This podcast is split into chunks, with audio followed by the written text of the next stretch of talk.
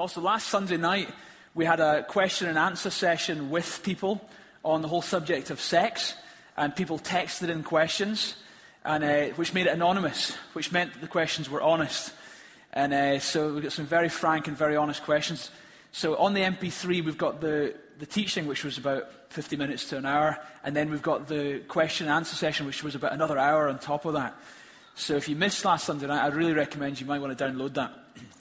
In fact, no, because uh, they were very frank questions. So, so I, I would recommend if you're, uh, for only for under 40 year olds can download that MP3. That's, that, that's the rating on under 40s. I'm kidding you on. You're all mature enough. Okay, so uh, you want to sign up for that podcast and get that free. Today we're going to be talking about parenting. As we talk about this, like all the other subjects we've been speaking on, I have to acknowledge at the beginning that some of you here will find this very hard. Some of you, particularly single parent mums or dads, will struggle when you hear some things. You might be sitting here with regrets in hearing what, what I'm sharing. Uh, you might think, I wish I'd done differently. And do you know what? To be honest, probably everyone in this auditorium would say they wish they'd done differently. So we're not coming from a place that this is our perfect model and everyone's got it right. Myself included, we've failed in so many areas. And by God's grace, we can succeed. And the good news is that wherever you're at today, whatever your past or situation has been, God has a bright future for you. And He works with you today and builds you towards a great future. Also, if you're single here today, you might think, well, what relevance does parenting have to do with me? In your mind, you might be miles off being a parent. I, I understand that might seem irrelevant, but there are principles today which need to be said, which I believe that parenting kind of, it, it defines the whole fabric of society. So I believe whether you like the subject or not, whether you feel it's relevant or not, it is a subject that has affected you and will impact through you in the future, I believe. So we do well to, to listen up. It was a story of a lady, she was rushed into hospital in Edinburgh. Uh, in fact, what happened was she was pregnant and she'd had a car crash and she was rushed into hospital and she was in a coma. She was in a coma for about six months and she came out of the coma and she came around in the hospital bed and she realized she'd had the kids. So she called the doctor over and said, What happened to the kids? And they said, Oh, you had twins. Congratulations. Everything's fine. Don't worry. In fact, your, your brother came through from Glasgow to name the twins. And the lady said, Not my brother. He's so stupid. What did he call them? And she braced herself. And the doctor said, It's all right. He, he called the little girl Denise. I said, Oh, that's all right. What did they call the little boy? I said, the nephew. On that note, we interviewed people in Edinburgh and asked them what they thought about parenting and what the best environment to raise kids was. So here's what they said. What do you think is the best way to raise kids, and what's the best environment to raise them in? Uh, God, in a family, I guess. Um, doesn't matter what sort of family. In fact, I don't, I don't know if it matters as long as, as long as they're well loved, I guess. I would probably say, like in a traditional family way, mum and dad, nice house, good jobs. With a partner, a steady home, no drugs, no drink, uh, like the way I was brought up. I know I didn't turn out that well, but my two big brothers did. Well, I think where it's possible within the marriage relationship. My parent is very difficult. What do you think the best environment to raise children is? Well, I'm a child of a broken marriage, mm-hmm. and uh, you know, I think a dad's a really big miss. I think it does help to just have a really a stable sort of base where the children feel happy, whether it's whether it's you know man, woman, two men, um, you know, and I'm, I mean, they don't even have to be married. Just sort of a stable base, I think, is the main thing. I do think a stable environment is a best way to raise a child, but I don't think that's necessarily within a within marriage. Obviously, as a couple, you know in, in, a, in a proper family. If it's a calm house, then the kids will they'll get on. But if it's a violent house, then obviously the kids are going to be violent. I think it depends on the parent because like the cycle will just continue like parent to child. Um, so if the cycle's not broken, like if the parent is a bad parent, the child's just going to become the parent.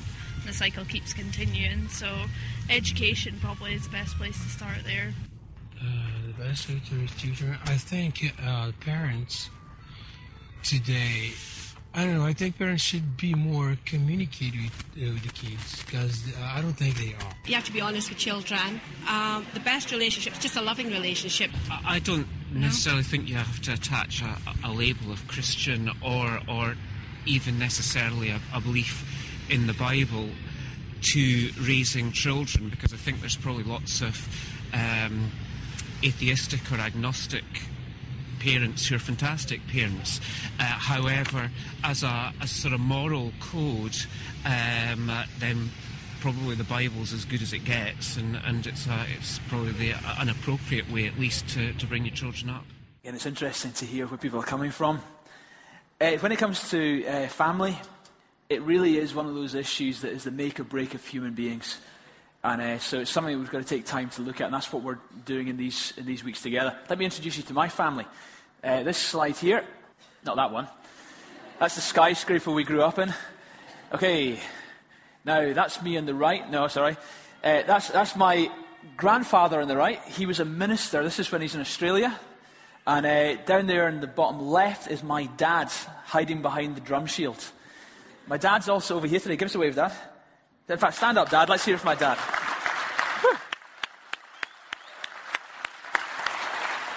Uh, dad, uh, dad, just happened to randomly plan to come to service today, so it's, it's great that I'm talking about parenting. So as you can see, Dad hasn't changed much since then. Lost a little bit of hair, uh, but is still as good looking as ever. That's, that, that was my, my, grandfather was a minister. He became a minister having survived the sorry First World War trenches. He survived, and he said, "God, if you get me out of this, I'll become a minister." And God got him out of it, and he became a minister.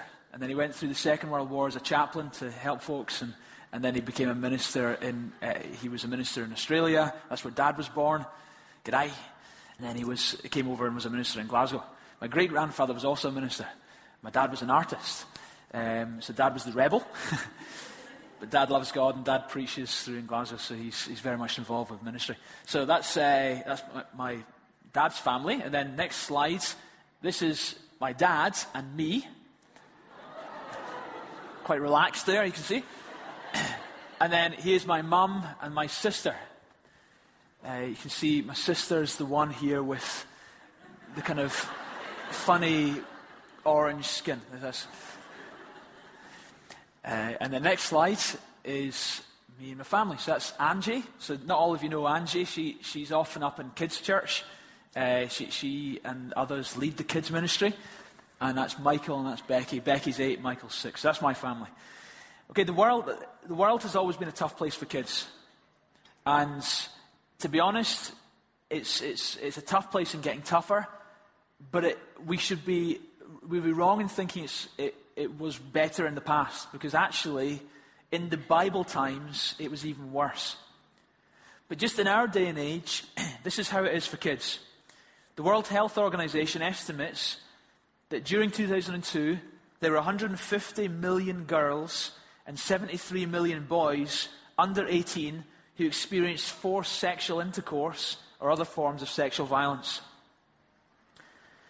100,000 under 16s run away from homes every year in Scotland. In 2004, the Scottish Executive revealed that 548 children ages between 8 and 16 were reported to be coming forward for treatment for drug addictions on drugs as strong as heroin. One in five children conceived in Scotland are aborted. One in five. So it's tough for kids. It's very tough for kids. But in the Bible days, and, and in the moment we're going to be looking at the book of Ephesians, that's what we've been working our way through in the last few months. In the times that the Bible was written, things were even tougher. In the time when the Bible was written, infant mortality was incredibly high. It was common that parents wouldn't name their children for the first week because the likelihood was they wouldn't survive the first week. It was the case that only half of children made it to age five, and then only 40% of those who survived to age five made it to age 12. now, that was healthcare, and that was the sanitation, that was the realities of the world. But also, there was the realities of the way human beings treated the kids. And the Roman model for fatherhoods was incredibly destructive and dangerous for kids. The Roman father had a legal right, and he was called the patria potestas, which means the father's power. He had ultimate and absolute authority over his family. He could sell them as slaves. He could work them in the fields like prisoners with chains around their necks. He had the right to kill his children or to seriously chastise them. Uh, this power also, this power that the father had over his child, didn't end when the child moved into adulthood. This power that the father had over a child continued right through the child's life. So there was no coming of age. A child could grow up and become a man and then get a job and become a magistrate in Rome, yet the father still had absolute authority over him. Also, there was the custom in those days of exposure, where children would be, when they were born, would be laid at the feet of the father, and if the father picked the child up, that meant the father was accepting that child as his own. If the father turned his back and walked away, that was then him rejecting the child, and the child would be abandoned. Uh, there was an extract from a letter written in 1 BC between a man and his wife. He was in Alexandria and he was writing home to his wife. And this is how the letter goes Hilarion to Alis, his wife. Heartiest greetings. if you have a child, if he is a boy, let him live. If it is a girl, throw it out. And that was the realities. Abandoned kids were left in the Roman Forum or on garbage heaps, and they became the property of anyone who came along. So, as you can imagine, that was abused greatly. People would go along, choose children to become their slaves, or people involved in the sex trade then would bring them into brothels, raise them, and they would become prostitutes. And Christians often went, gathered up these abandoned children and adopted them into families and gave them rights as children. Ancient civilizations were also merciless to the sick and to the deformed children. Seneca, the Roman philosopher, writes and talks about that, and he says this We slaughter a fierce ox, we strangle a mad dog, we plunge a knife into the sickly cattle, lest they taint the herd. And children who are born weakly deformed or deformed, we drown. So it's tough being a kid. It's tough being a kid today. It's tough being a kid in Bible days. Things have actually probably got better, most likely because of the impact of Christianity. But as society moves away from attending church, exposure to God, then so too the values and the strength and family that comes with that is removed that undergirds civilization. So again, we're seeing an erosion in the way children are being treated. Christianity brought a revolution on the way people treated kids. So I've got four main headings I want to talk about today from the verses in Ephesians. And the verses in Ephesians are found in Ephesians chapter 6, verses 1 to 4. Ephesians 6, 1 to 4. Children, obey your parents in the Lord, for this is right. Honor your father and mother. This is the first commandment with a promise, that it may go well with you and that you may live long in the lands Fathers, do not provoke your children to anger, but bring them up in the discipline and in the instruction of the Lord. You know, I don't know about you, but th- this is pretty much Paul's advice in the book of Ephesians to parents. And if, if you think about it and look at those verses, there's something strange about it. You look at it. it I'll tell you what's strange. It's strange because it's heavily weighted towards the father. And here's why I think that is because the mothers are doing okay, actually. And typically, the problems in a family come because of a father. And it might be because the father wasn't even there. Now, having said that, some of you are shouting in your heart just now, you don't know my mum, Peter. And I understand that. Some of you had a horrendous experience of your mother. But I do know that typically, as a pastor, the people I'm working with and the challenges people are facing, Typically, the challenges come from the father. And Paul loads his challenge to the men and tells them to get a grip and to not provoke their children, but to raise them in the discipline and instruction of the Lord. Okay, so let's go into the fourth key things I want to share. Number one, parents honor parents. Honor your father and mother, it says in verse 2. This is the first commandment with promise, that it may go well with you, that you may live long in the lands. now, you know what? If I was speaking in the kids' church, I would say, kids honour parents. But I'm not speaking to kids' church, I'm talking to adults. And I know that every one of us have parents. So there's no point in me telling you kids honour your parents. I'm telling you parents honour parents. Adults honour your parents. It's interesting, here it says very practically, this is a commandment. It's one of the Ten Commandments honour your mother and father. And it's one of the commandments that comes with a promise. The promise is that you will live long. And I believe that promise means two things. I think it means that spiritually, there is God endows someone who's honored the parents supernaturally with length of life. I believe that.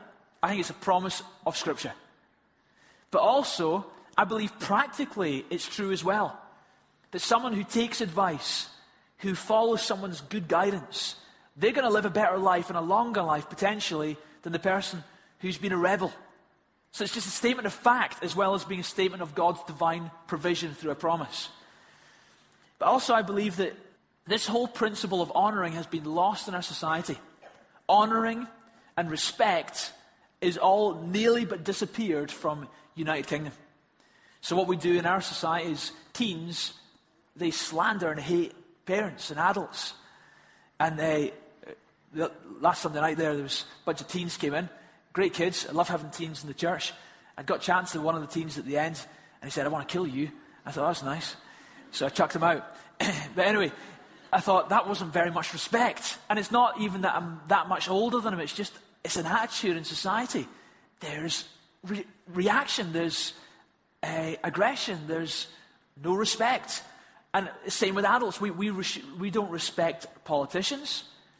We, we slander them. And how many good politicians have been sacked because they made one mistake? And who doesn't make a mistake? They made one mistake, and some journalist only interested in making money out of the big story, finds that mistake and spreads it all across the newspaper, as if that journalist hasn't done a hundred times worse things themselves. I'm not saying that politicians shouldn't be accountable. I think they should be accountable. But what I'm saying is, we're undermining their ability to lead if we don't give them any respect at all. Also, we, we undermine teachers. We undermine uh, leaders in churches. I, I'm grateful that we have a great attitude in this church. But I know some pastors really struggle in the churches because their churches are full of narrow minded, weird nutters of religious people who just bitch and backbite about the minister. And I think that's, thank God you're not like that. And I, I, really feel for ministers who have that situation. No respect. And no respect really undermines society. It's also expressed in the way we treat our elderly.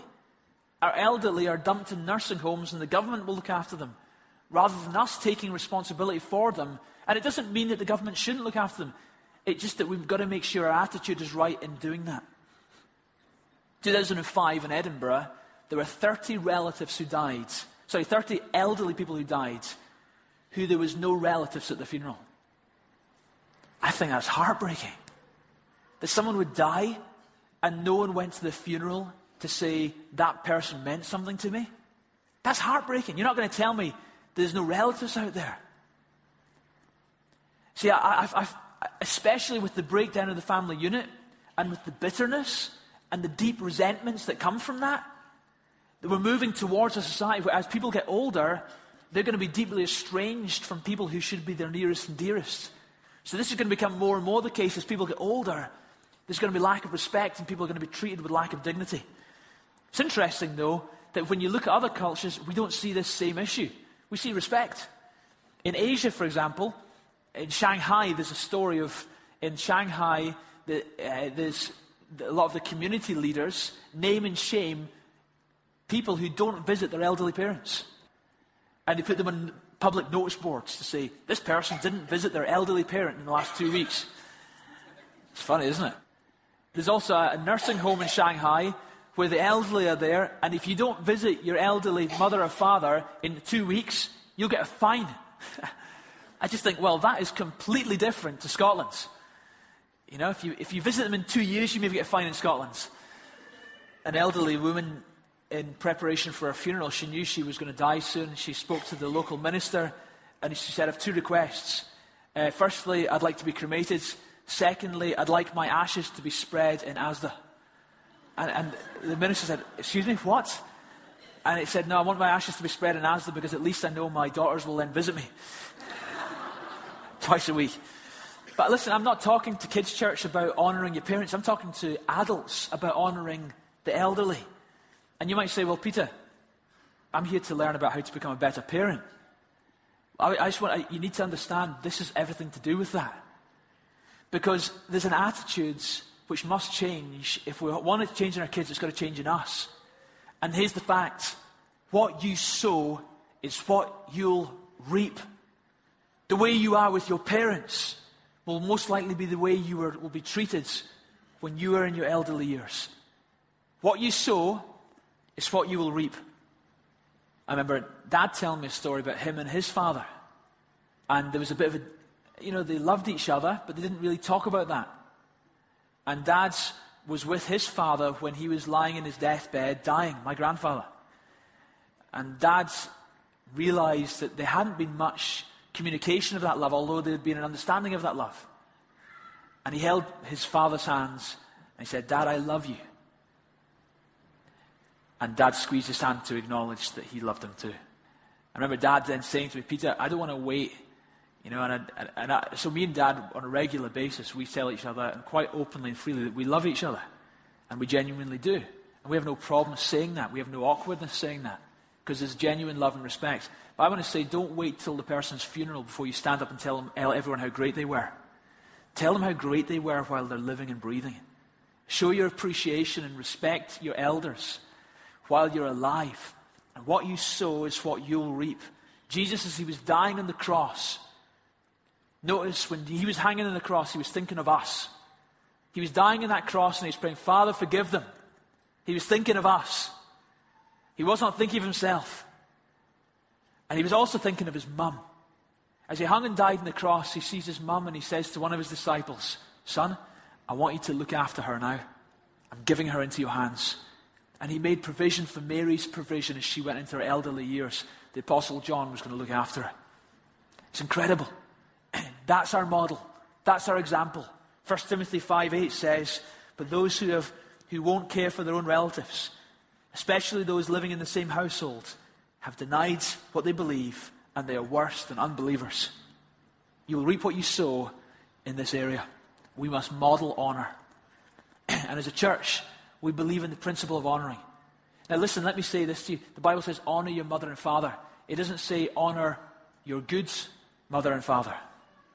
It doesn't qualify whether they're good or not. It just says, honor your mother and father. Now, you might have had a, a rubbish mother and father, or a great mum and an absent father. But the Bible still says, honor. Honor is not to do with how good they are at what they do. Honor is to do with the fact that they're your parents. And I want to urge you, no matter how hard it is, for your sake and for your children's sake and for the legacy's sake, work towards a place where you can at least be reconciled with your parents if there's divisions. If you're carrying bitterness and hurt, you need to let go of that at some point. It's going to ruin you. It'll take your future away. Don't let it. Come to the place where you can give forgiveness. Why not write the note? Why not make the phone call? Why not pay a visit? Honor your mother and father. Second thing I want to say is, father, fathers be role models to your kids. His mum walking along one day with her four-year-old daughter, and uh, the four-year-old daughter reaches down, picks up something from the ground, and shoves it in her mouth. And the, and the mother says, "Honey, you don't do that. Get out of your mouth." And she says, "Why not, mum?" And she says, "Because when things have been in the grounds, They've got germs in them, and if you put them in your mouth, then germs will go into your tummy, and you'll get an upset tummy, and that'll not be good for you. And she looked at her mum in awe, and she said, Mum, how do you know all these things? That's amazing. And her mum thought, well, okay, what it is is to be a mum, you need to pass the mummy test. And I passed the mummy test. All mums have to pass the mummy test. And the little girl was processing this, and after a couple of minutes of silence, she said, Mummy, I get it now. You pass the mummy test, and those who don't pass the test become dad, right?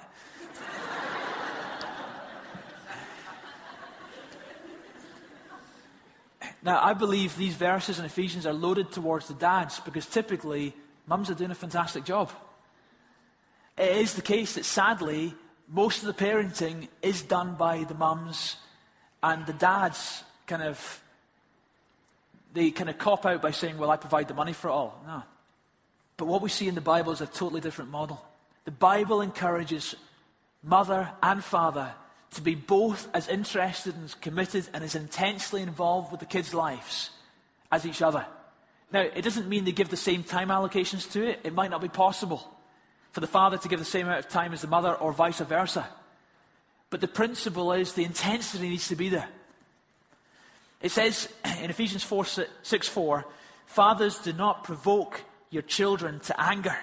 You know that a father's actions, words, attitudes can stir up in a kid such emotions of anger, hostility, and bitterness and resentment. Now, some of you feel that, some of you know that. Some of you, that's the thing that's crippled your adult life. So you know what this is talking about. This verse is so relevant. Fathers, do not provoke that kind of stuff in your kids. And we must make sure, see, what, what provokes it in them is kids see the sins of the father, and it provokes in them anger. And their sins of commission and sins of omission. It's the things that they do do, and it's the things that they should have done but didn't do. And more often than not, it's not even the things that they did do that make you bitter. It's the things that they never did that they should have done. And it creates a bitterness and a resentment in children that can undermine their adulthood. You have the harsh, controlling father that stirs anger and bitterness in the children. You have the distant, unengaged father that stirs resentment in children. Often that unengagement comes from issues in their own life. That fathers aren't able to engage the children sometimes because of addictions in their life. It is the case that if fathers are addicted to pornography, that they will be distant in the way they relate with their spouse and with their children. There'll be a shame about the way they con- connect with them, and they'll find it hard to look them in the eye and to get alongside and to be intimate with them. Unengaged, you have mean spirited fathers who spend all their money on themselves or their booze or their hobbies. That their time is the most important to them. And you have abusive fathers who are abusive either with their hands or with their mouths or with their manipulative ability to bend people to do what they want. And that abuse might be towards the children and or the mum.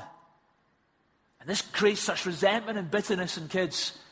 And Paul writes to fathers and says, Fathers, do not provoke your children to anger. Don't stir that stuff in them. You see, I believe that one of the reasons that fathers are so important is that they have a role model responsibility to the children. And there's lots of things they've got a role model. But the main thing, and this is the biggie, the main thing that the father's role model to the children is what God is like. When Jesus came into this world, God was taking on human flesh. There was Jesus Christ. And Jesus spoke about the Father, God, in a way that others had not spoken about him.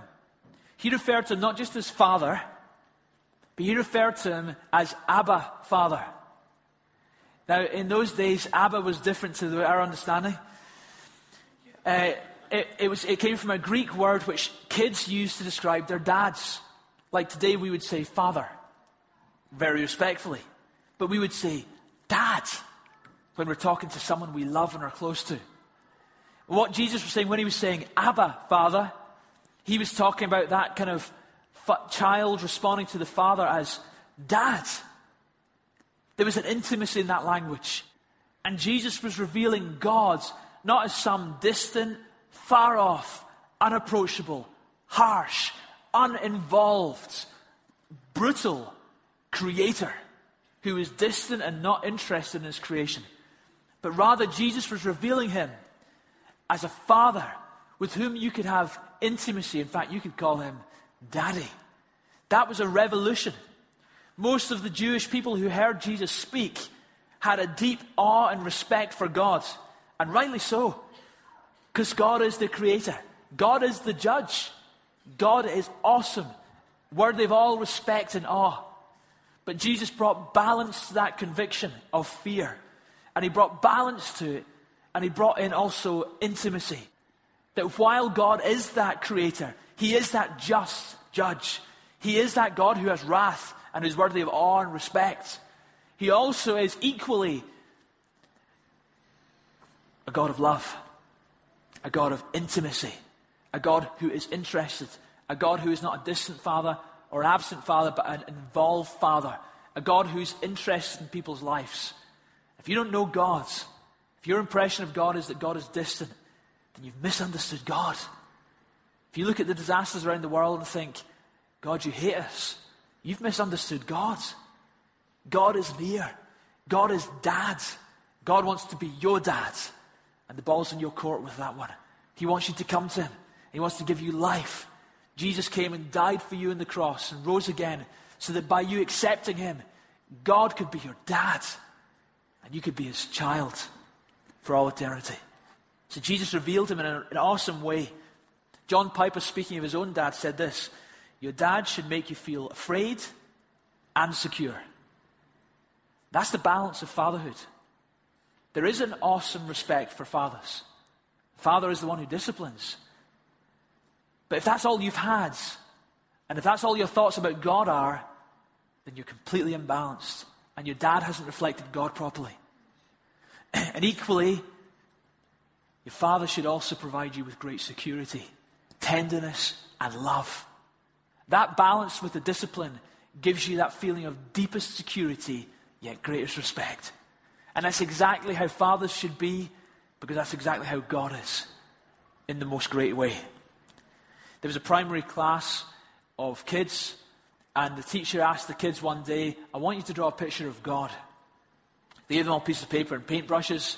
The kids went away, came back half an hour later with all their different paintings. It was a very abstract thing to draw. She just wanted to see what they came up with. One kid drew an old man with a beard. One kid drew a rainbow. Another kid drew kind of strong, heavy clouds in the sky. And one kid proudly held up her little drawing and said, I don't know what God looks like, so I just drew my daddy. And she had a picture of her dad's. And I thought, you know what? That's exactly what our kids should be saying about us. If we're doing our job right, we should be respecting the awesomeness of God, but also the tenderness and the security that comes from God. Both are essential. Both are held in tension. And both build strong kids and strong human beings. So we see the importance of fathers in that they're reflecting God. But also, fathers, you've got to model to your sons how to treat women. You know, the best thing a father can do for his kids is love their mum. Did you know that? So often, what happens is when kids come along, Kids dominate as they would understand they would. They dominate people's time. It dominates the horizons. It consumes their lives because they're, it's nappies and it's organizing buggies and school concerts and it just consumes so much time. And what, what tragic can happen in marriage is that the husband and wife start giving each other the dregs because they're too tired because they've just given everything to the kids. But I want to say, listen, that kid's in this world because you guys made love and they're a product of your love. And let me say, if that was at the beginning of their life, if they're going to continue to thrive during their life, they need to continue to be a product of your love, that ongoing love, that ongoing commitment to each other. Never allow your time to get so diffused into your children that you neglect the very one with whom you brought that child into the world with in the first place. It's that love that brought them into the world. It's that love that will continue to help to thrive in the world. I tell you, a kid's rather knowing that his mum was loved by his dad rather than he had a new toy or he had the best of things. The best thing a father can do for his kids is love the mum. Uh, statistically, research has shown that children who see physical violence between parents are six times more likely to abuse their own spouses when they marry.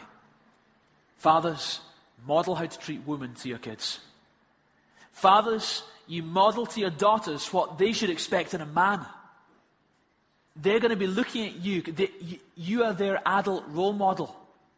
And if they see you acting in a way that's not the way you would want them to marry, then you've got to change your ways. We were in Perth on holiday, uh, and Perth, Scotland, not Perth, Australia. That holiday will come.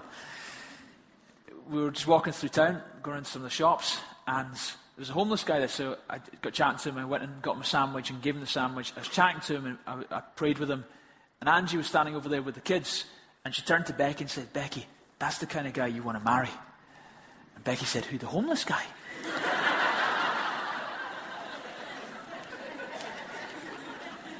I thought it was funny. From the University of Uppsala in Sweden, Dr. Anna Sarkadi said this Our detailed 20 year review shows that overall, children reap positive benefits if they have reg- active, regular engagement with a father figure. Children who have had positively involved father figures are less likely to smoke or get into trouble with the police, achieve better results, sorry, the best levels of education, and develop good friendship with both sexes.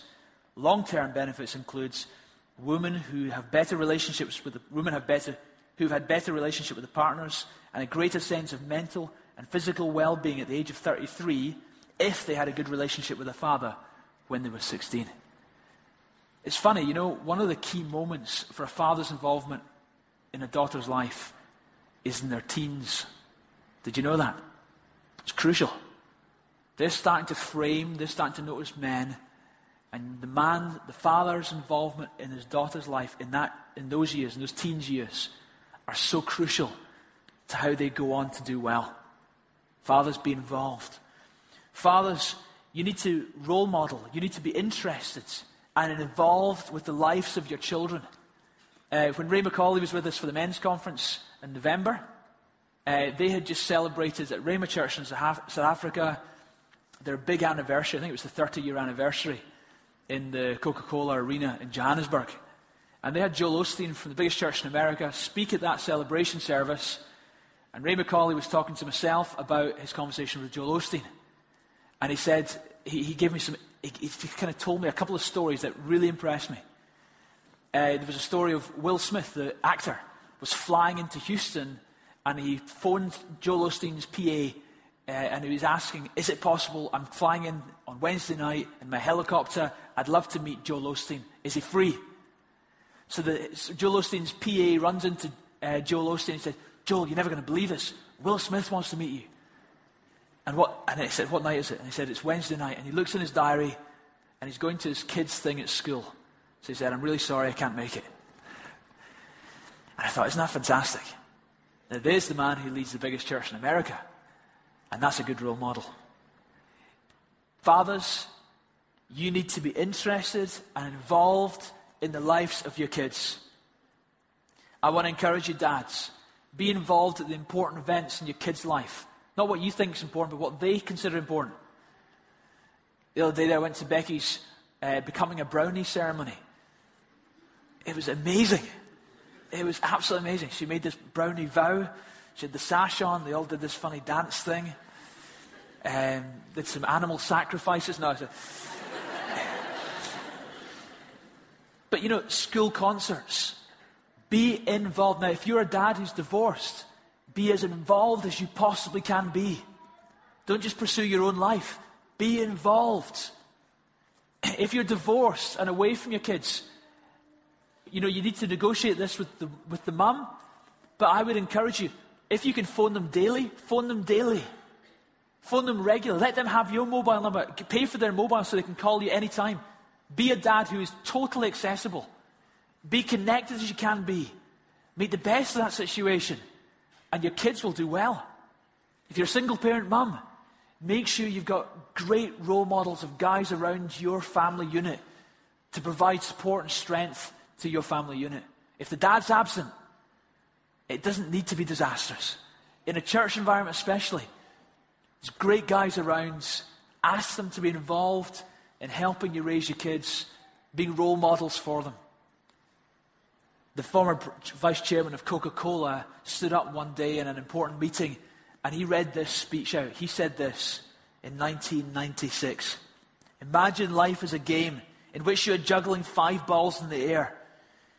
You name them work, family, health, friends, and spirit. You soon understand that work is a rubber ball. If you drop it, it will bounce back. But the other four balls, family, health, friends, and spirit, are made of glass. And if you drop any of these, they will be irrevocably scuffed, marked, nicked, damaged, or even shattered. They will never be the same. You must understand that and strive for balance in your life. It's great you want to work hard and earn money for your family, but also they would like to see you. Fathers, be involved. And I want to tell you that God is like that. God is not a distant God, He is involved. You might think you're going through something just now. I think, God, where are you?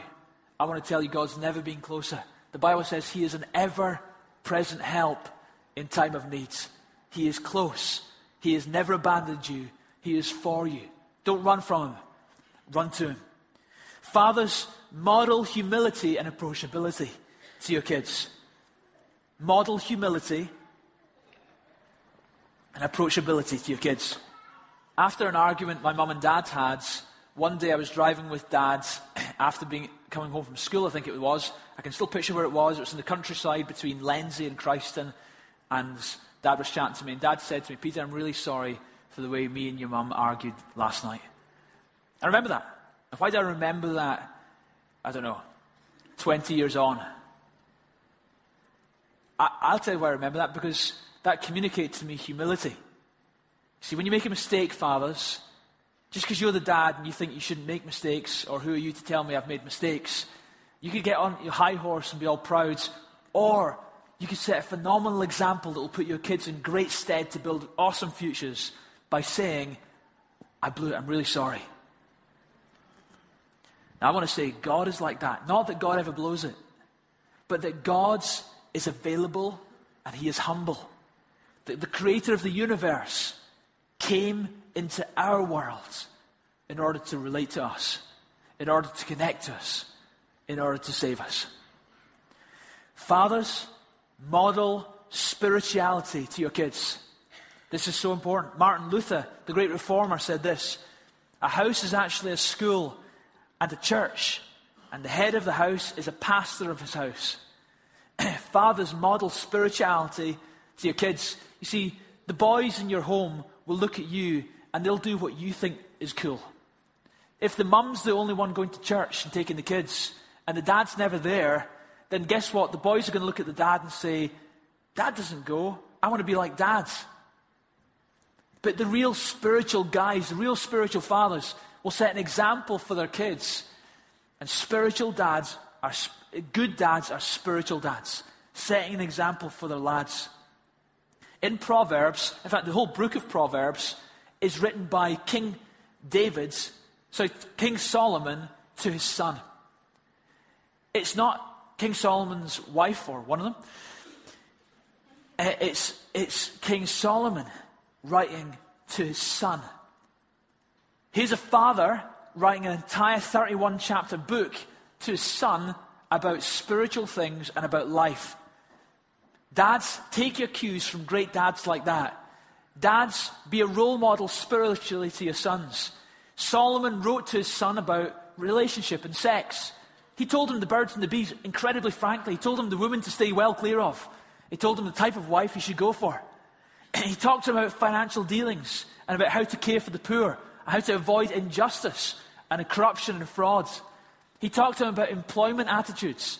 He talked to him about getting, taking responsibility in life. He talked to him about the way you speak and the way you think and the way you act. He talked to him about international matters as well as local politics. His father took, took time to take him on a whole journey through life of both spiritual and practical things, and he gave his son advice on how to live. That's how fathers should raise their sons. Raise them spiritually. Third point I want to make to you today is discipline your children in love.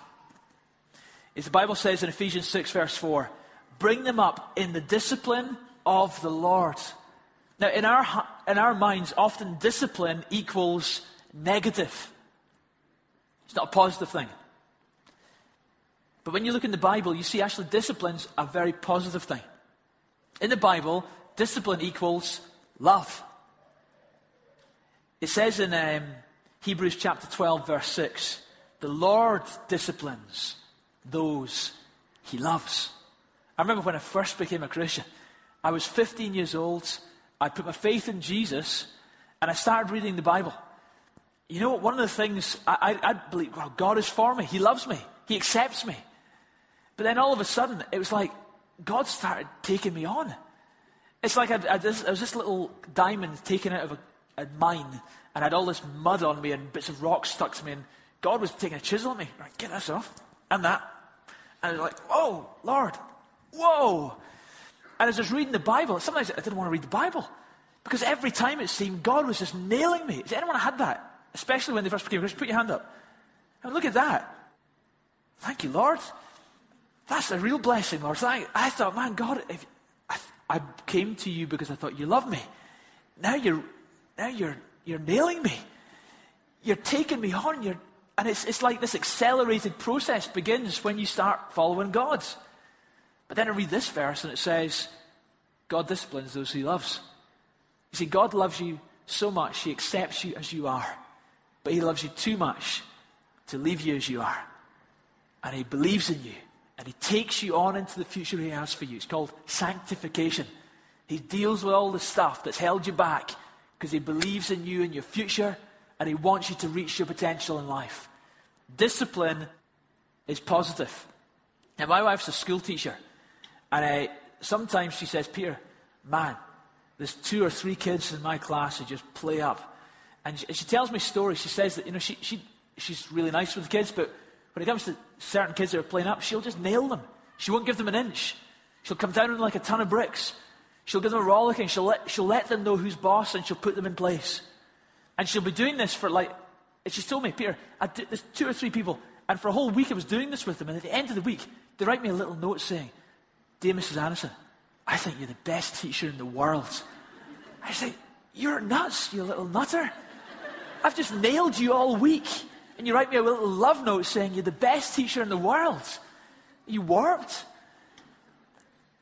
Uncanny. The amount of times my wife has told me that story, that's happened several years for her. And it's the same response. Kids respond well to boundaries. They respond well to someone laying down the law. They need that. There's something in them that tells them they know that they need that. Someone just letting them off the hook. You're not doing your kids any favors. And I want to say this is a, a warning for single parent mums or single parent dads. Don't be scared of getting labeled, you're the mean one. And then they go to the fathers or they go to the mothers, and that's where they get all the treats and the sweets, and they get let to do whatever we want there. But you tell me I can't do that. And the kids might try and play you off. Do not be intimidated to discipline. Because you are not the mean one, you're the loving one as you love them, as you discipline them, then I guarantee you it will not push them away at all. In fact, it will empower them and they'll like being around you because they will be empowered with security. Discipline gets at the root issue in humanity. Most of us believe, uh, well, most of the world would believe, that children, when they are born, are morally neutral or morally good. So we must let these morally neutral, morally good children have freedom to express their little selves so they can go on and grow up to become very well adjusted little axe murderers. so that's what we believe. But the reality is, not one parent teaches the child to sin. Not one. Even the most evil parent in the world wouldn't teach the child to do evil. And yet, from the word go, they sin. The little children sin. They sin. Why? Because it's in human nature to rebel against God and rebel against people. Sin is our default. And that's why we need a Savior. Otherwise, we'll go to hell and pay for our sin. Jesus died for us on the cross. Now, sin is there, so we must discipline. It says in Proverbs chapter 19, verse 18 Discipline your son while there is still hope, and do not desire his death. Wow, strong words. In other words, if you don't discipline, you're literally saying, well, I don't care about whether you die. Proverbs 22:15 says, Folly is bound up in the heart of a child, but the rod of discipline will drive it far from him. Okay, big question. How do you discipline? How do you discipline? And I want to say very clearly every child is different, every parent is different, and every situation requires a different response. If you want practical advice, here's some practical ways you can discipline. Baseball bats. No, sorry, that's the wrong list. Uh, that's the youth team's list. Okay. Time out. The naughty step. That's a good way of disciplining. All right, kids, you're playing up. I've given you a warning. Now, time out. Go and sit in the naughty step. Anyone seen Super Nanny, right? That's, that's what she does. Well, we don't, we, in our house, we, we do something similar. We, we send them to the bathroom, right? You need to go, put yourself in the bathroom, sit there, think about what you've done. Crap yourself. Okay. No, just, uh, just get yourself in the bathroom and think about what you've done wrong. So they sit there, then we go back in. Now, when Becky was five, we put her in there for five minutes. When Becky was three, we put her in there for three minutes. And so we'd go in and we say, right, we get down and say, what did you do wrong? And they tell you, I hit Michael. Was that right? No. So what do you say? Please forgive me. And what do you need to do? I need to go and ask Michael's forgiveness. So good, you're going to do it. That's what we do. Well, I mean, one time we put Michael in there because he'd been naughty, we completely forgot about him. so we were just get, we were so busy, we just getting on with things. Half an hour, and I was like, Michael's still in the toilet. so he'd be sitting there totally like, I've really blown it this time. Uh, okay, other ways to discipline it, you can confiscate things, you can ban things, all right? You're going to take your favourite toy away from you. We've put things up in Michael's top shelf so you can still see them. but you can't reach them, son, because you've been naughty. Strong eye to eye contact. Get strong talk. You get right down eye to eye. This is another way of disciplining. You get right down on their level, in their face, and talk really sternly to them. Clearly, strongly, discipline them. Okay? And that's important. That's, they need to understand, and you're describing to them what's wrong. Another way of disciplining smacking. Now, this is a controversial one. It's controversial, and some of you may be for that, some of you may be against that. Uh, I've got my own opinions that we, we, we do smack. We don't do it often, we do it very, very rarely. In the United Kingdom, it is legal to smack. It is legal, but it's not legal to leave a mark on the child. So you can be very tactical in how you do it. And secondly, you're not allowed legally to use an implement to smack in the United Kingdom. We do smack, but we, do, we, we reserve that for very rare occasions. And in a moment, I'll show you the statistics about smacking. Smacking has stirred up a lot of controversy, and a lot of people have protested about this sort of stuff. Here's, here's one particular protester. You can see uh, he is very strongly believes in no smacking. Uh, research from Calvin College in Michigan has shown that children smacked up to the age of six were, uh, were likely as teenagers to perform better at school than the, uh, and were more likely to carry out volunteer work and to want to go into university than their peers who had never been physically disciplined. Only children who continued to be smacked into adolescence showed clear behavioral problems. So while I say personally I believe in smacking, I believe in smacking when they're young. And as they get older, you've got to start working with them in a different way. Otherwise, that starts to damage them rather than help them. I believe there is a time where physical discipline actually does help. I really believe that. But again, you can apply that as you really believe. You've got to live with your conscience and do your thing. Keys in disciplining is this listen, be just when you discipline. If, if the crime is this big, don't discipline this big. Don't discipline when you've just had a bad day and the littlest thing sets you off. That's not just. And kids have a huge understanding of what's fair and what's not. They have a massive. I mean, kids really get upset when things aren't fair. So you must be just and fair with them. Secondly, be true to your words when you're disciplining. I've heard so many mums and dads in the supermarket saying, I won't tell you again. I won't tell you again. I won't tell you again. I won't tell you again. You think, man, eh. and the kid just think, you're a liar. So what about when you say, I love you? Do they believe you then? Now, when is it you're telling the truth? At what point do you start, stop lying and tell the truth? Because if you don't tell the truth in that, then how can I trust you in anything else you say? I promise I'll help you. Well, wait a minute. You never tell me the truth. That's a, again, we're reflecting God. And God is a God who speaks truth. When God promises, God follows through. So listen, when you're going to say something about disciplinary, if you do that again, I'm going to, I'm going to do this. If you say that, you must follow through with that. I don't care where you are. I don't care if you're in public. I don't care how many people think anything of you. You must follow through with that. You must be true to your word and be careful what you say in the first place. Um, you know, another guideline is be in the right place in yourself. Make sure your discipline comes out of being in the right place. You see, more important than what a parent does to discipline is how a parent does it. Where are you at on the inside? Jesus, when he disciplined people, remember when he went into the temple and drove out the money changers? He came in, he sussed it out, he saw that they were doing things. That's wrong. He went home that night, he made a whip of cords. He had a plan. He went to sleep, slept in it, he woke up, and he went in and he took out on them. He just went ballistic and kicked them out. But notice he didn't just walk in first thing and, and flip out and then just go ballistic. He saw it, he figured out what was wrong, he made a discipline implement. Came back the next day and he decked them. It was planned, it was considered. It wasn't irrational, it wasn't just freaking out.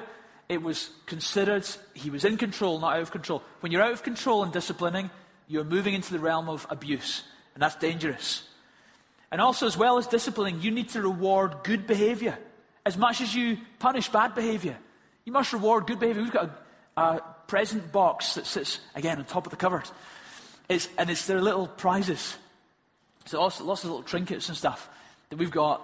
And if, if they're good and they move, the, we've got a little star chart. If you're good, you get this. Eat well, go up. Be nice to your sister, go up. All this stuff happens. And then you get to choose a toy. And think, oh, cool. And they see what else is in it. Think, next time I'm going to go for that. and then they have this plan to work their way up the ladder again. Reward good behavior. And also, there needs to be unity between mum and dad when you're disciplining.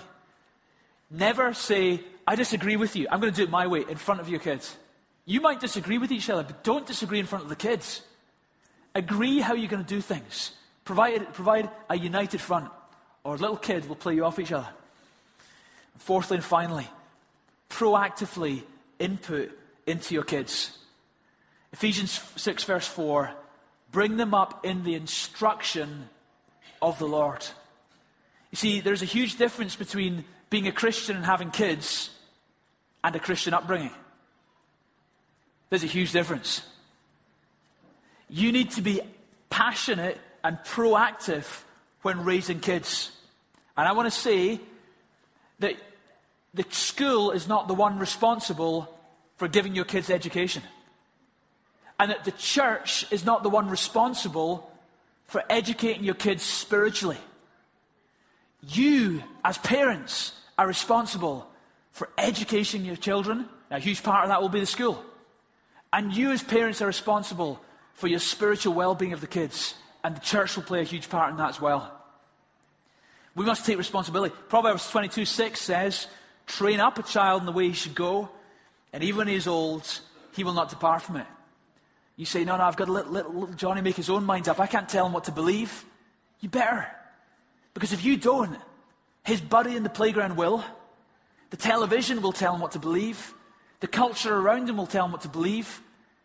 And I tell you, they don't care for him like you do. They usually care about other stuff. And you, the parent who God has placed in place of responsibility, you're the only one before God who has really been given the right to tell that child. You must not brainwash, you must proactively impart your values, share your beliefs, empower them to make great decisions about their future. Not dominate them or dictate to them. I don't mean that. But I'm talking about raising them well. Notice it says train up a child in the way they should live. It doesn't say teach them, it says train them. The difference between teaching and training is teaching's what you say, training's not just what you say, it's also what you do. Parents are often very good teachers, but not always good doers. And that's given you often a dilemma about your own parents, because you think, wait a minute, that's not consistent.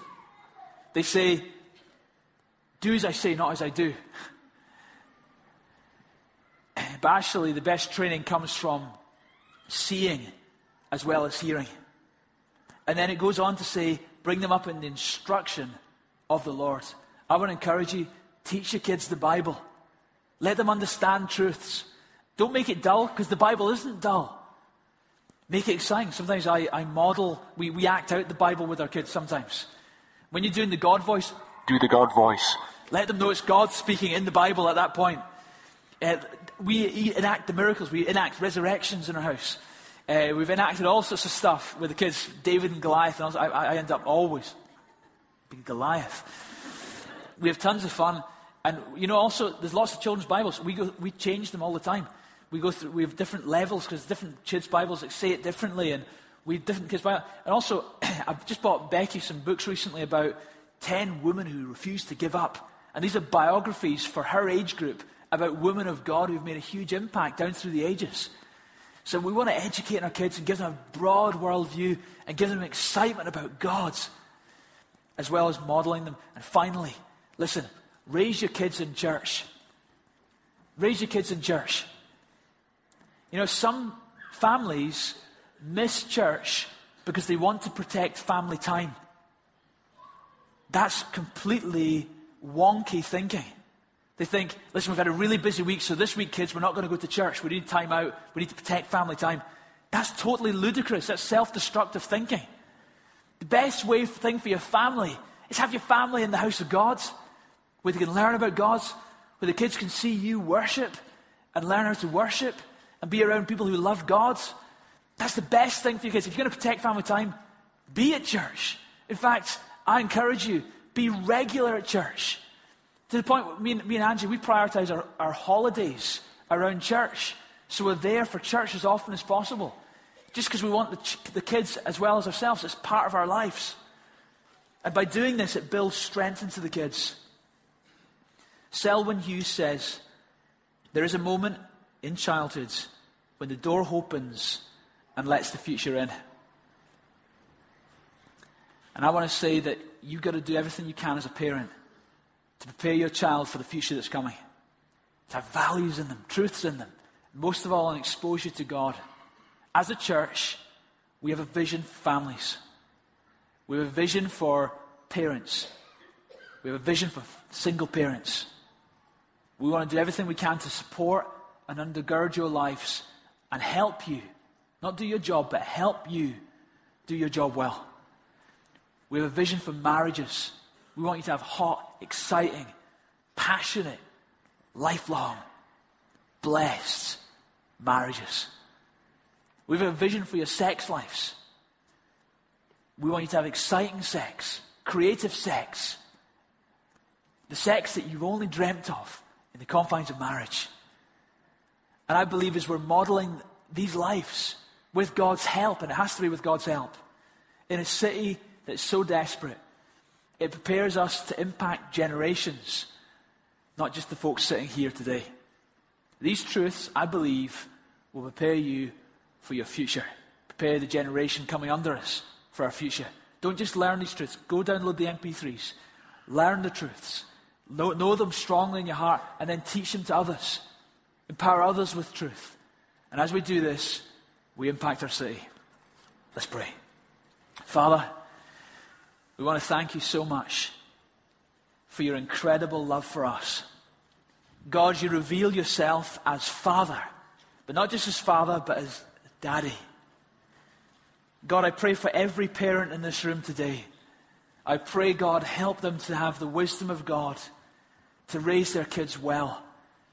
God, help them to be people who are not disinterested or absorbed with everything else in life, God, let them be parents who are, take a deep involvement and interest in the child's life, just as you do, Father. Holy Spirit, I pray, come, empower the parents here. I pray for the single parent mums and single parent dads in this church. God, I pray, let that cloud of condemnation leave their heads. God, let them right now know the liberty of God. Empower them, God, with fresh vision and your ability to lead their kids into the amazing future that you've got for them. Thank you, not one of them needs to be negatively affected by the absence of the other partner. God, you're a God who redeems, you're a God who restores situations. God, I pray we'll be a people who learn to forgive the other generations that have gone before us. If people are walking with grudges, anger issues towards their own parents, I pray today, God, they wouldn't let it go anymore. They wouldn't let it go fester another day. They would repent and they would clear the decks and they would re-establish contact and they would honour whether they feel the parents deserve it or not. God, I pray for anyone here today who is far from you. God, my prayer for them, God, is that today they would make a decision to give their lives back to you. I pray for people to be saved. Pray for people to come to know you as their Father. If that's you today, and you know you're far from God, and you want to come to God today, you want to know God as your Father, as your Dad, you're willing to give your life to Him, you're willing to accept what Jesus did for you on the cross, and you're willing to turn away from your sins and follow Jesus. If that's you, I'd love the privilege of praying for you. What I'm going to do is I'm going to pray a prayer, and I invite you to pray this prayer with me. And let this be your commitment to God. Pray, dear Lord God, thank you for your incredible love for me. Thank you, God, you love me so much that Jesus, you died for me in that cross. You rose again in the third day. I ask your forgiveness today. I want to know you as my Father. I want to be your child. Today I make you Lord of my life, Jesus. And I commit myself to following you from this day forward as your child. In Jesus' name. Amen. Okay. Is it a sin for a couple to have no intention of having children? That's a good question. I, I, I, can't say it's a sin because I think the Bible doesn't say it's a sin. But if you look at the purposes of things, you see that God's brought husband and wife together at the beginning in creation, and often our, we get our cues for understanding the basis of relationships from the very beginning. Uh, the beginning of creation, when God brought man and woman together, He brought them f- together for each other primarily, but then secondarily, out from that union, his commission was to go be fruitful, fill the earth. So I think to remove the commission to fill the earth uh, from marriage, I think undermines what marriage was all about at the beginning. Having kids is not what marriage is all about. Marriage is all about love and union between husband and wife. But as an outworking from that, having kids is a very integral part of that. So is it a sin? I don't think it's a sin. But I certainly think it should be a part of it. It's not always possible for couples to have kids. I know many couples in the church who are struggling to, to, ha- to conceive, and that's a very painful, challenging thing they're going through. And uh, there's a few things I would say to people in that situation. If you're struggling to have kids, uh, first of all, God is able to miraculously turn that situation around. and we have many testimonies in the church of people we've prayed for, and God has turned around their situation and enable them to have kids when medically or when their journey indicated they weren't going to be able to. So that was praise God for that. But equally, there are many people we've prayed for who, after prayer, nothing's changed, but they have it still within them to have kids. I know a, a number of couples. I was chatting to one couple tonight who are at the la- they've just been accepted to adopt, and they're now in the selection process of uh, choosing someone to adopt, and it's an awesome stage. And I want to say to you that if that's the route you go down, that you have to know that that is not second best, that that is absolutely awesome, and that for that child, you are the purpose of God for them. And that is just such a special thing if you can adopt or even foster. Okay, thanks. My father never showed me the father heart of God. How can I learn to relate to God as Abba Father? How can I show love to my unemotional and, undisengaged, and disengaged dad? This question, I think many people could have asked. I think the pain of not having a father that reflected God's impacts a child more than you'll ever realize. And that impact continues on into, into adulthood as Selwyn Hughes said, there's a moment in someone's childhood where they open a door and the future comes in. And sadly, for many people, their negative experience of childhoods frames their whole future. And um, Roddy, our counsellor on staff, he said to me, Peter, if I was given a pound for every time someone said, when I was eight, and there's always something, you know, in their childhoods that defines their future and it devastates their future. Fatherhood's a big one. Again, that's why I think Paul in Ephesians chapter 6 nails the fathers and he focuses his advice on fathers rather than on mothers and fathers generally. If you haven't had a father who reflects God, the first thing to do is come to God. And then in your relationship with God, don't have a, an academic relationship with God purely. You know, study the Bible, look at things academically, but make sure your relationship with God isn't just academic, but it's also alive. That the Holy Spirit is the one speaking to you and leading you and directing your heart towards God. Then, he, as the Holy Spirit illuminates things, as things go from being information in your head academically to being revelations in your heart, then you start to understand more and more the fatherhood of God. That's a journey. It doesn't happen overnight, but it's a journey worth going on. The Bible says that the Holy Spirit sheds abroad the love of God in our hearts. So the Holy Spirit will give us revelation of the Father heart of God and love of God. And as we experience that, not just understand that, but experience that, that will empower us to receive that love from God. Now, beyond that, as we understand that love, then that empowers us to show love to others. Our love from God empowers us to love other people. It's as we know we're loved, it makes us people who are empowered to then love.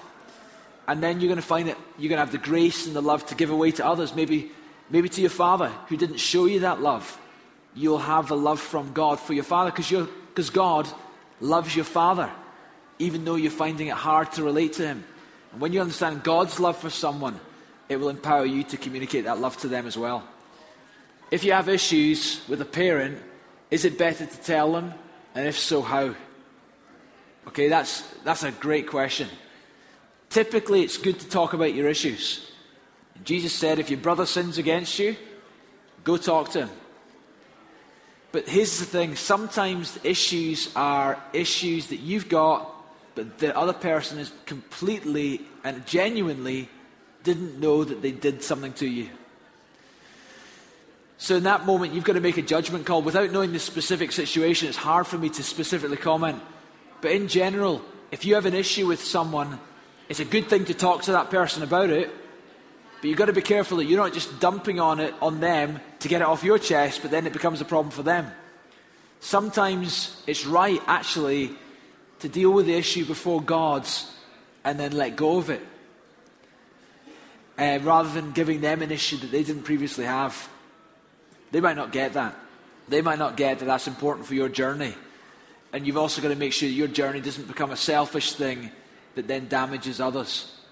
But having said that, if there is an issue you have with, for example, a father, and the father knows that he's not been the best father, then actually it's good to talk then.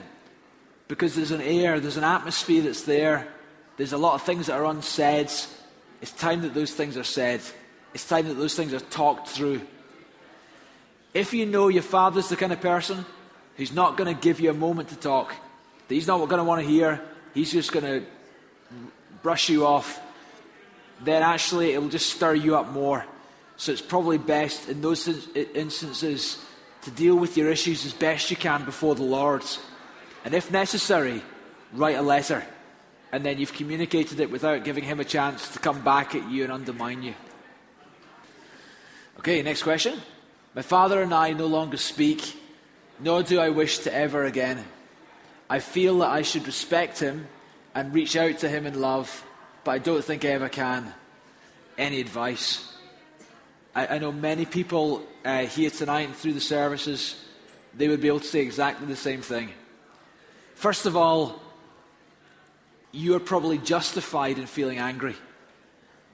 You know, you shouldn't feel bad that you're angry. You have to understand that giving someone forgiveness doesn't mean that you're letting them off the hook. When you say, I forgive you, or I'm no longer going to hold that grudge against you, that doesn't mean that what they did now becomes right. It doesn't become right. It's still wrong, and you still should be angry that they did it.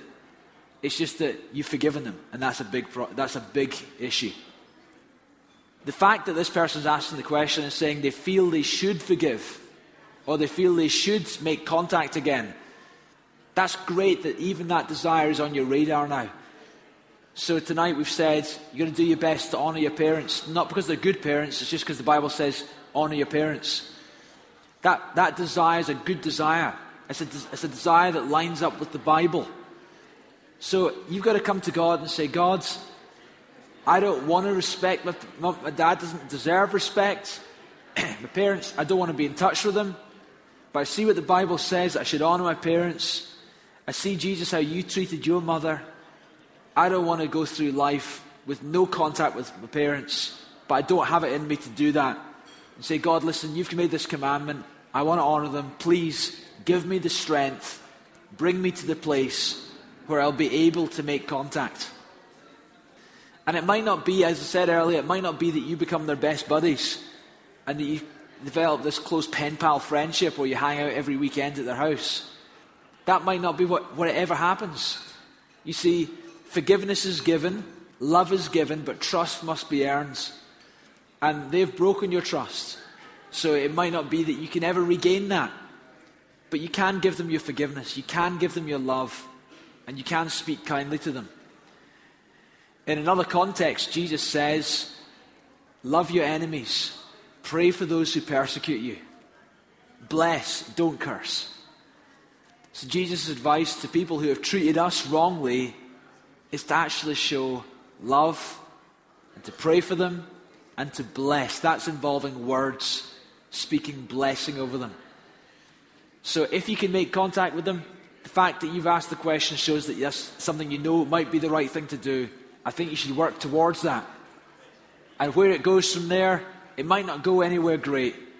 But the fact that you've made contact, it will do something for this soul, and it will do something for your soul, and it honours God. Next question.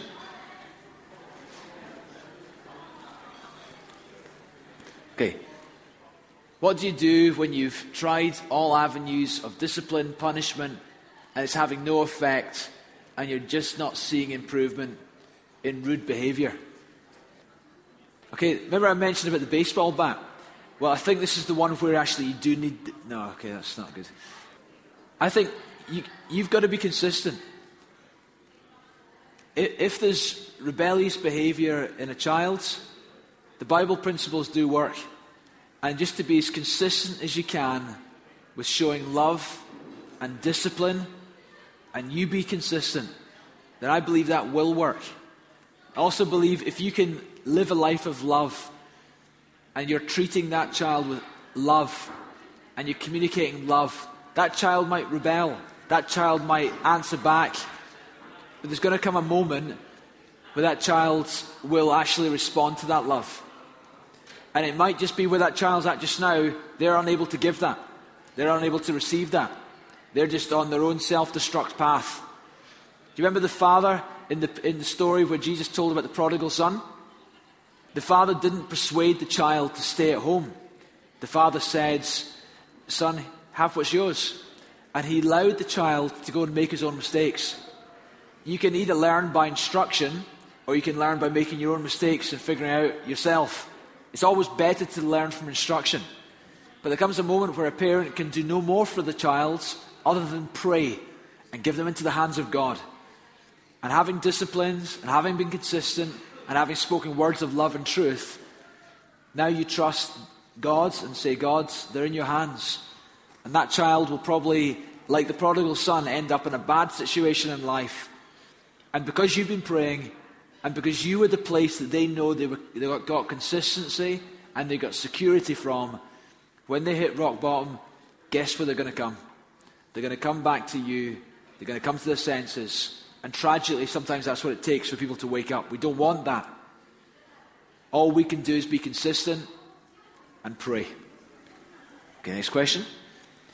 How can I be a better child to my daddy and mummy? This is written by a, a two year old. uh, in the creche today who had a mobile phone. They said, How can I be a better child to my mummy and daddy? I, I, don't, I don't really know where that question is coming from in terms of what you're doing just now that's not very good. Uh, but being a better child might involve stopping the things that you know are not very good uh, and showing respect and honour. And I guess the best thing you could do as a child is be in pursuit of God. If you can live a life that pursues God, if you focus on pleasing God, then you'll be a blessing to everyone around you, including your mum and dad. When I was 15 and I gave my life to the Lord and I started pursuing God, He started changing my attitudes, I started changing my approaches, and I actually started actively respecting my parents, not just with lip service, but actually going out my way to do things like actually spend an evening with them. Stay in instead of going out with my mates, actually spending an evening with them. Or, you know, doing something with them as a family. Things that I knew they wanted from me that I really wanted to give them as a young teenager. I wanted to do my own thing, be out and about. I started giving them things that I knew would bring them pleasure. And uh, that didn't come from my own ability to think those things up. It came from I've committed my life to God's. And from that commitment to God, God's changing me. And that's empowering me to be a better son. So, my best advice is pursue God and then let Him change you. Okay? Would you refuse to marry a couple who didn't wish to have children?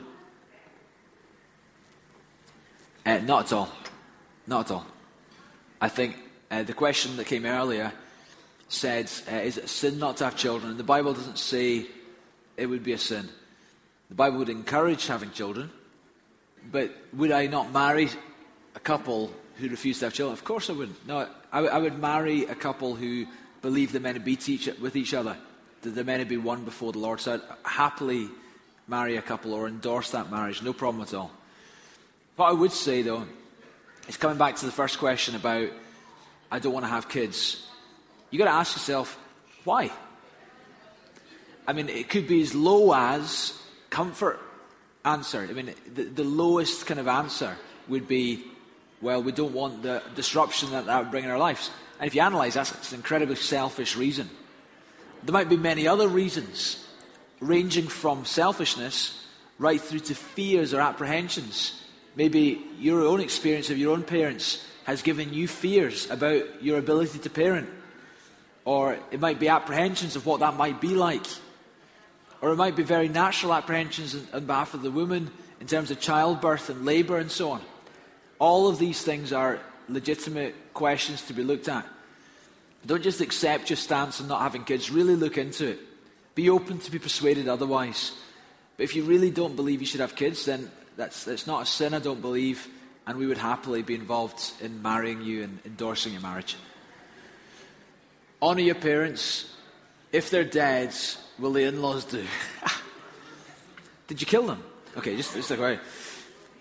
Well, yeah, anyone will do. In laws are great. Honour your parents. Yeah, if they're dead, it's, it's a little bit late for actively honouring them. You can honour the memory, but I think even if the parents were alive, it's good to honour the in laws as well. Honour your in laws, absolutely. I, my, Angie's parents are great friends of mine. I love them to bits. Uh, when it comes to in laws, we haven't really talked about this much, and this is not what the question's asking.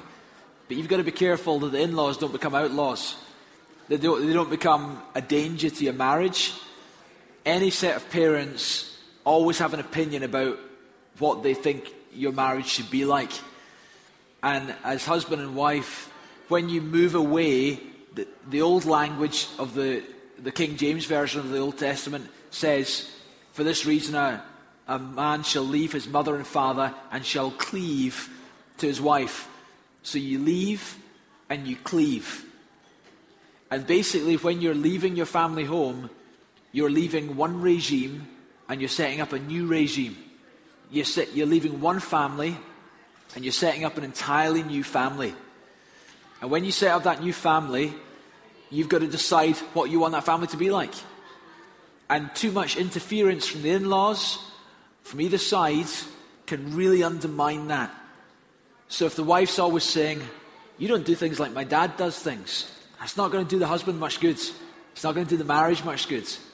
So while we respect and we honour, it's like when we're children we obey, but that, transmit, that transfers into honouring. And that's the same would apply to the in laws as well. So they, they have, we take on board their advice, and it'd be wise to do that. But we don't obey necessarily, and we don't allow them to speak too much into our lives, otherwise, it could undermine the new thing that God has brought about, this new family. Are we done, guys? That's great. Okay. Thanks for all your questions, everyone. I hope that's helped. God bless you. Have a great night.